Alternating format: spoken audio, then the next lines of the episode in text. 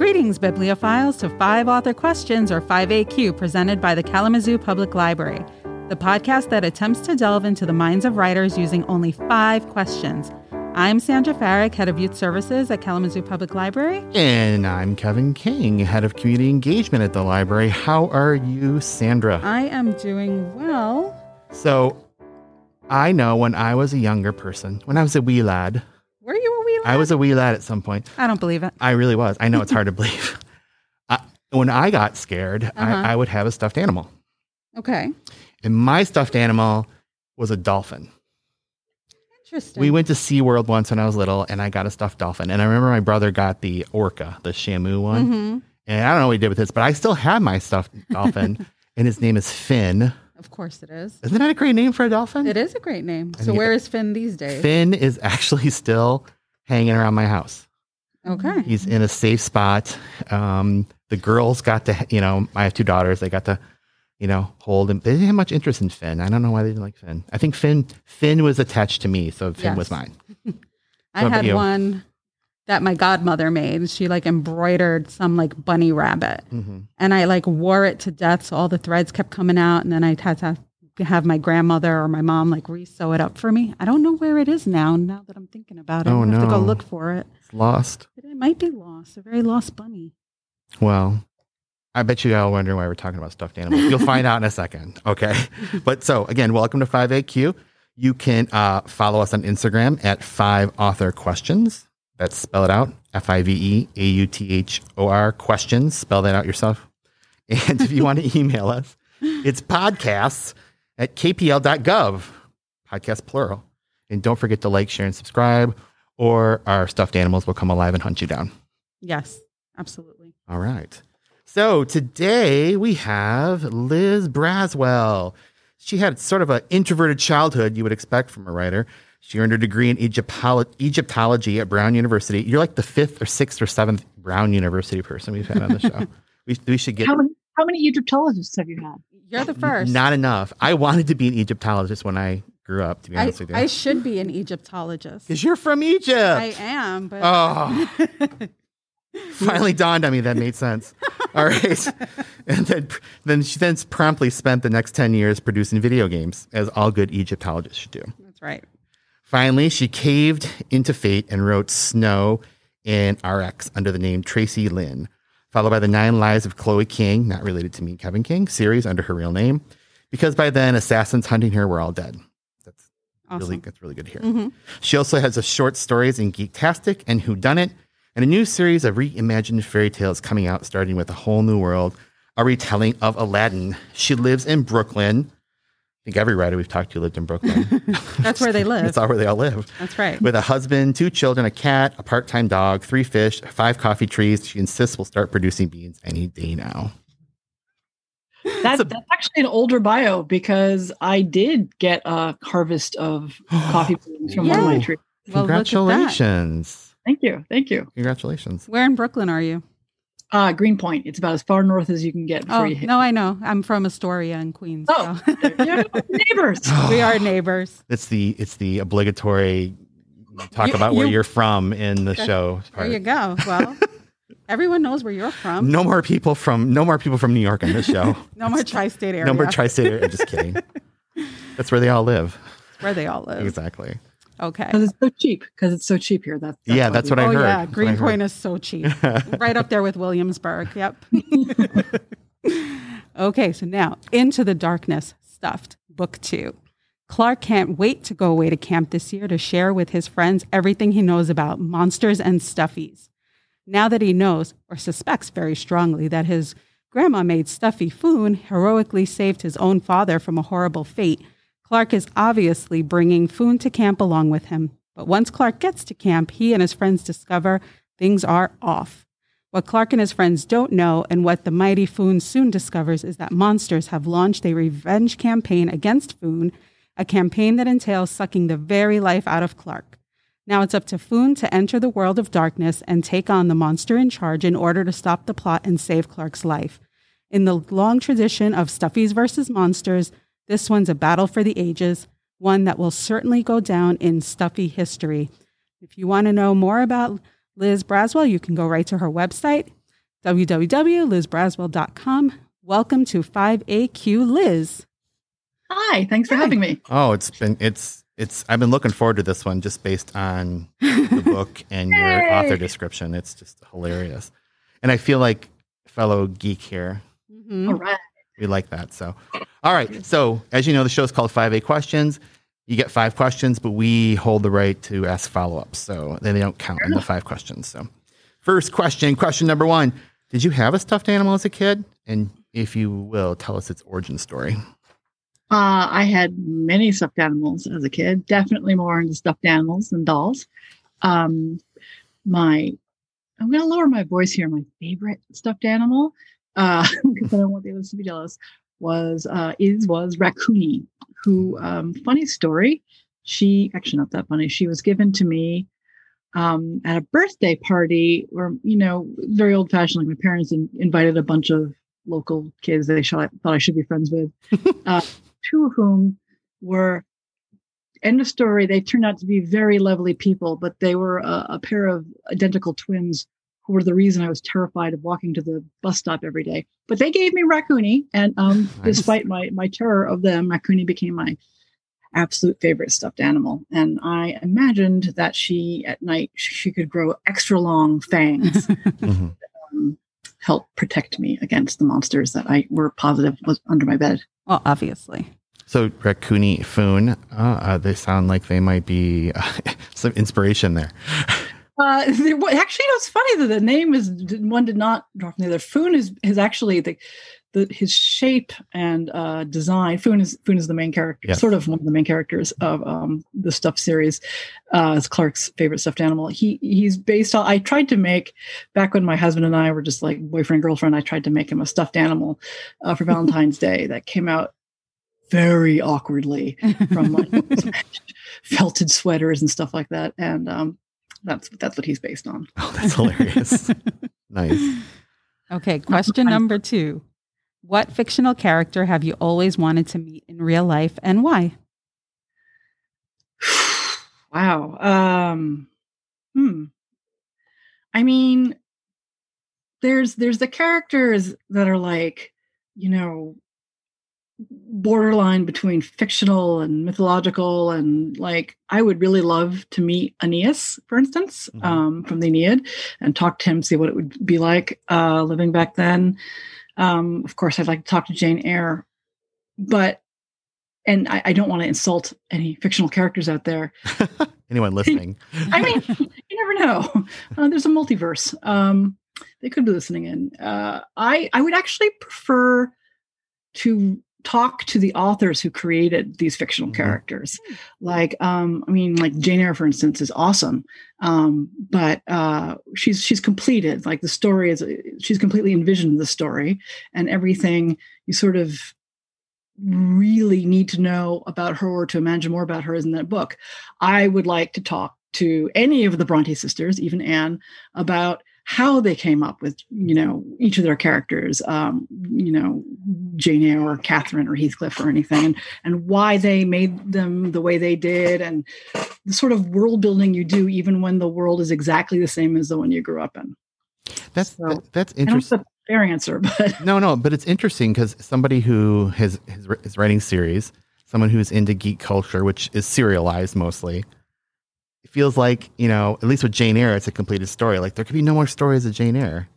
I, I, Right. That's just to me is interesting. That I mean, what I know about you. oh, no, I didn't, I didn't, I didn't mean there's no, there could be no more stories about yeah. Jane Eyre. No.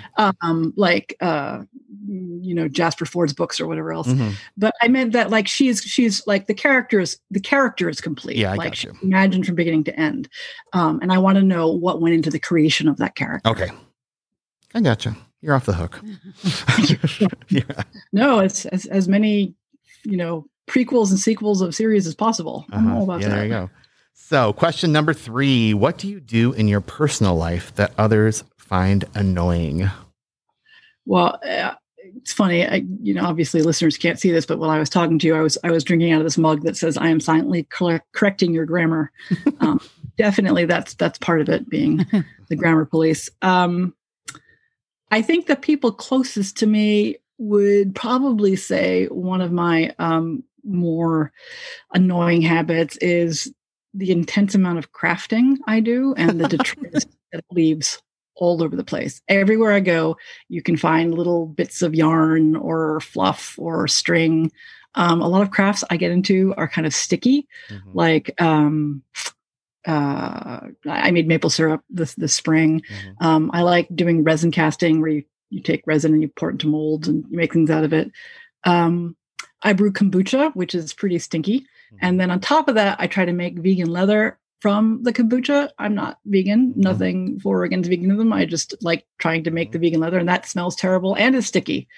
So I, I suspect if you were to ask my close friends and family, they'd be like, "Yeah, she just leaves a mess for glitter, glitter everywhere, That was Oh. that was going to be my follow up question. Yeah, the was glitter. it glitter everywhere? everywhere." Um, the like within, despite being super careful, within like a few hours after my son was born, Mhm. um, the doctors noticed he had a little tiny speck of purple glitter on his no idea where it came from on his forehead. I have no, no idea, but like the chosen one by the by Tinkerbell.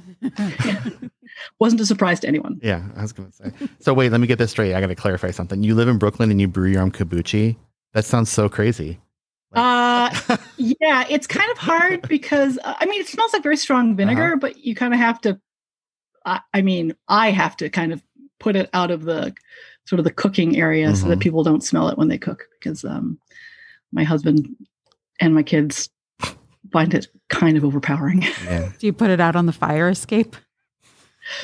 no, then it would be either too hot or too cold for the Okay, Oh yeah. homes to live out there. Yeah, it's it's a bit much and sticky, that's how Stinky. you- that's how you add square footage to your New York apartment. You count the fire escape. Oh, do you? Okay. Good tip. You grow plants there, man. Yeah, that's New it. York tip number fifty-two. okay. Question four. What masterpiece do you wish you had created and why? Um. Well, the funny answer, I guess, to that would be like, uh, I wished I had written um, Blood Meridian, but put you know female characters in it, or uh, On the Road and put female characters in that, and actually made the driver a female. Mhm. Um, I would do a lot of things like that. But as for the uh, other masterpieces, I really, as as um, as you mentioned before, I'm I'm really into world and world building. Mhm. So obviously, a lot of the the masterpieces I which I had created um, involve detailed creation of worlds, like um, oh, this is going to date me, but like um, the comic book uh, Sandman and all of the um, Yeah. mythologies around the endless and things like that. It's uh, like I, I guess I use the word perfect too much, but that is a perfectly created universe. It's Mm. so detailed, it's so deep and mythological, and at the same time like new. I wish I'd created that. Yeah. That's a that's a pretty good one. You're not dating yourself. I know what Sandman is. You know what Mhm. Sandman Well, yeah, good, good, good. We're all dated together, then that's yes, fine. that's right. I think we all are, but that's great. You know, Sandman is wonderful. The the ability of Gaiman being able to take all these different mythologies and use them in his own way also is like it's amazing world building, but also plays homage to the world builders before him. It's it's it's respectful. It's totally respectful. I love it. It's a great answer. Thank you. And her would an- say that. and her answer leads right into number five. Oh, it does. And Mhm. You are obviously proud to be a geek. Why do you think geek culture has become so very popular over the past few years? And what do you geek out about the most? Uh, a cynical answer to that would be because in the last 30 years, we've seen transfers of great amounts of money to the geeks who Yes. uh, create computers and computer games and technology and stuff like that. So suddenly there's that old like like urban legend of uh, Bill Gates posing for the centerfold of Tiger Beat or whatever it was. That's not These true. nerdy, nerdy people are suddenly uh, looked at more. Or uh, you could look at it as the social evolution of geeky things, as um, the world of geeky and nerdom has become more inclusive, um, both for uh, you know women and people of color, and uh, people of all sorts of different backgrounds and ways of being. Which it, it was not open, like, like the golden age of science fiction. You were yeah.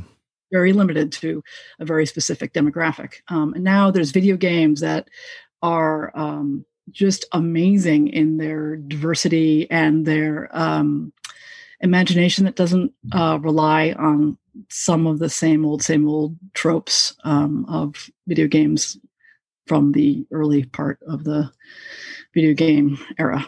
So I would say probably those two things: social growing and the fact that like that's where all the money is now. Yeah, and to talk about the video game industry specifically, it felt it felt like it was the last one to kind of become to kind of join the rest of us in in the 21st century. Um, what was it like being a video game creator? Um, you know, Um, last year. I mean, that's like a whole other story. Yeah. Uh, there, there's, there's, there's two answers to that. The answer Okay. is, uh, it was the most fun I've ever had, and it Mhm. was fantastic, and it was creative, and there's something really amazing about uh, leading a team of creative people who are, you know, you, as a producer, I'd, I would hire like writers and uh, mhm. musicians and animators and whatever, and that is great. And um, the parties were awesome. uh, on the other hand, being a female in that air that area in the '90s um, sucked. Yeah. a lot, a lot of issues there. Um, uh, we could do a whole, a whole thing on how yeah, on that, but I th- um, I think you it was, you know, it was great at the yeah, time. yeah. I think you answered the way I thought you'd answer. I mean, it seems like since GamerGate, things have hopefully changed little by little. Have been changing. Um, Yeah. but it's it's really cool that that you that you had a good time. But yeah, we'll do another podcast just on your Yeah. time in, in there. But what do you geek about now? Like, what are the things you're geeking about now? Um, okay, I really like Precambrian life. You want to get geeky? I'll, I'll get geeky with you. Uh-huh. Uh, I like the idea of the first predators. Uh-huh. was this creature called an Anomalocaris canadiensis. This Mhm. weird shrimp-like thing. Um, it was the first predator, and it lived Wow. gazillions of years ago. And I just, you know, as a someone who lives in fantasy, imagine a world where there's been life for a while, but there's never been life that preyed on other life forms before. So that's like, Wow. you know, with like a little bite of the apple or leaving Eden or whatever. But like, I like thinking about that. So that is something I geek out a lot over. Hmm. And um, uh, independent, obscure independent games like the Stanley Paradox. I love Mhm. really like hard to find, fun, interesting games. Um, let's see. Those are those are two big things. I used to be a huge Star Trek geek, but then Mhm. after um, producing a bunch of video games about it and uh, living it 24 7 after 10 years of that i'm i'm i'm a little bit less No. and however a firefly geek so Ah, nice. Well, again, if we do some kind of geek show, you're on my speed dial. I'm calling you let's, let's do a geek show. So that was five questions. That was. Okay, well, we've heard all about the geekiness and the stuffed animals, but what are you working on now or what's coming up next for you? well um just coming out is a re-release of my book stuffed which is the first book in the stuffed series with a whole spanking new cover which is pretty cool. And then in may in the early part of may i want to say may 7th but i might be wrong about that is the sequel into darkness which you mentioned at the beginning of the podcast um, where uh, Foon has to go into the world of darkness and monsters to rescue Clark from uh, monsters and bad guys.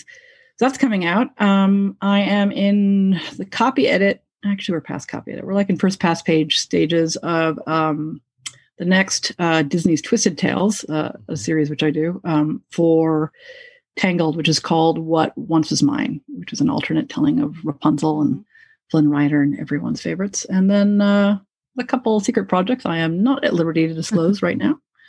But um, those are the two big ones coming out. That's uh, the the Twisted Tale is coming out. The Disney Twisted Tale is coming out in the fall, I think September. So when you write Disney books, do you get free admission to the parks? That's what I want to know.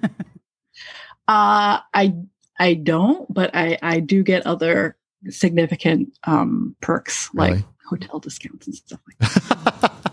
do you get lightsabers? Thor's hammer? Not the, not the ones that you build from scratch. Nope, you do Oh, not get that, unfortunately. Jeez, what a bummer. Although uh, I did, I was flown down to do um, to do a, a show, sign some books at a show down Uh-huh. there. Um, so I got to go to the um, the Star Wars exhibit pretty Nice. early, and that was amazing. Yeah. Um, so that kind of perk, yeah. My kids grew up and I can't convince them to go again. I'm going to try. That's like when was the last time you went? Uh, it feels like She's 10 so years concerned ago. for you. I know she really is concerned for me. I- I mean, But I- Star Wars, the Star Wars exhibit is amazing. I'm just going to go by myself and be that weird old, old man that goes by themselves. How old are your kids? 20 and 17. Oh, so cool. Take them to the uh, take them to the cantina. That's Yeah. cool. That's cool. well, it's been a pleasure to talk geek with you. hmm And it's been a pleasure to talk about your new book. I'll never see stuffed animals in, in any other way but this way now. That's right. As animate objects, um, some protect me at night. I think that's wonderful. Or to attack us. no, not the, no, stuffed animals. Stuffies are good. Not like those monsters. Yeah. Yeah. Well, thank you very much, Liz. Be we'll be on the lookout for stuff too. Thank you for having me. Thanks. Thanks for listening to another episode of Five Author Questions presented by the Kalamazoo Public Library. Be sure to subscribe so you do not miss an episode. And finally, we leave you with a quote from James Baldwin The questions which one asks oneself begin, at least, to illuminate the world and become one's key to the experience of others.